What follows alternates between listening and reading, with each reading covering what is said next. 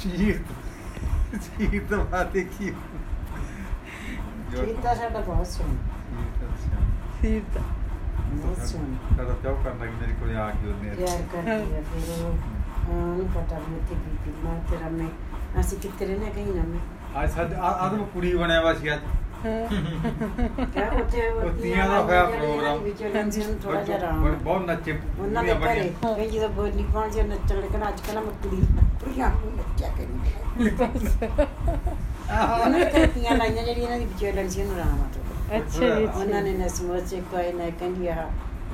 ਸ਼ਰਦਾਈ ਪਿਆਈ ਸਾਰੀਆਂ ਨੂੰ ਆ ਚੰਗਾ ਭਾਈ ਖੁਸ਼ੀਆਂ ਦਾ ਦਿਨ ਸਭ ਤੇ ਰੱਬ ਦੇ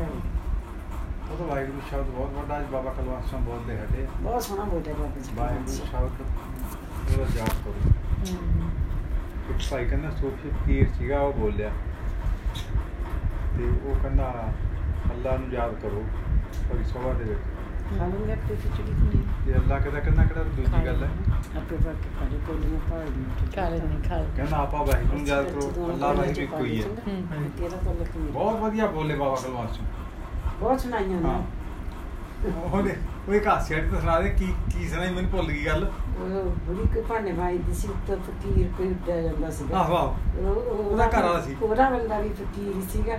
ਉਹ ਦੇਖ ਕੇ ਉਹਦੇ ਕਰੀ ਤਾਂ ਤੇ ਉਹ ਕਹਿੰਦੀ ਵੀ ਆ ਤਾਂ ਕੋਈ ਫਕੀਰ ਤਾਂ ਹਾਂ ਉੱਡਿਆ ਜਾਂਦਾ ਜਾ ਕੇ ਉਹਦੇ ਚ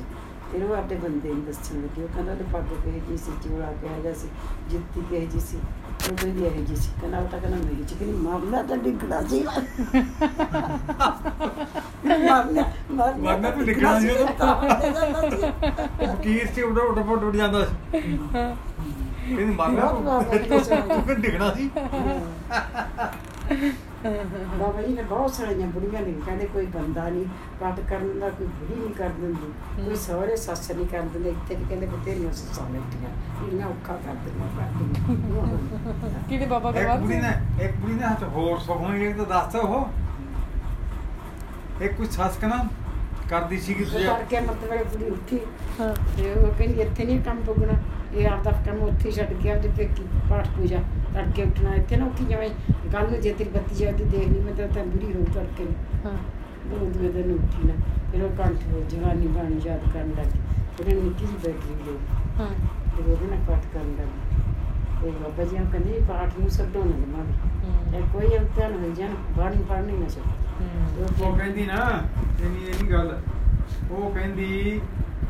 ਇਹਨੀ ਕੀ ਕੰਮ ਕਰਦੇ ਇਹਨਾਂ ਦਾ ਸੀ ਟਾਈਮ ਨਹੀਂ ਸੁਣਨ ਦਾ ਗਮਲਾ ਬੱਚੇ ਟੁੱਟ ਗਿਆ ਦਾ। ਕੋਈ ਨਹੀਂ ਗਮਲਾ ਟੁੱਟ ਗਿਆ ਤੇ ਸੱਸ ਪਤਾ ਕੀ ਕਹਿੰਦੀ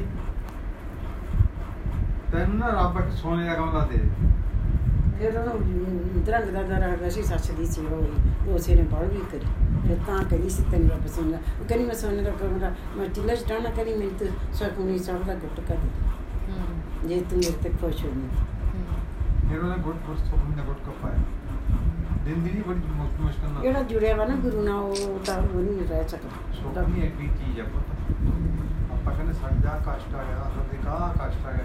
ਪਰ ਗੱਲ ਹੈ ਸਾਡੇ ਪਿਛਲੇ ਪਾਪ ਨਿਰੰਕਾਰ ਨੂੰ ਨਾ ਜਾ ਭੁਲਾਓ ਨਾ ਕੋਈ ਗੱਲ ਨਹੀਂ ਇਨਸਾਨ ਦੀ ਤਾਂ ਇੱਡੀ ਮਹੱਤਤਾ ਬਹੁਤ ਹੈ। ਉਹ ਤਾਂ ਹੁਣ ਆਹ ਪਟਨਾ ਸਾਹਿਬ ਦੀ ਅਸੀਂ ਕਰ ਰਹੇ ਉਹ ਕਹਿੰਦੇ ਜੇ ਰੋਗ ਵੀ ਹੈ ਨਾ ਇਹ ਵੀ ਦਾਤ ਆ ਉਹਦੀ ਗੁਰੂ ਦੀ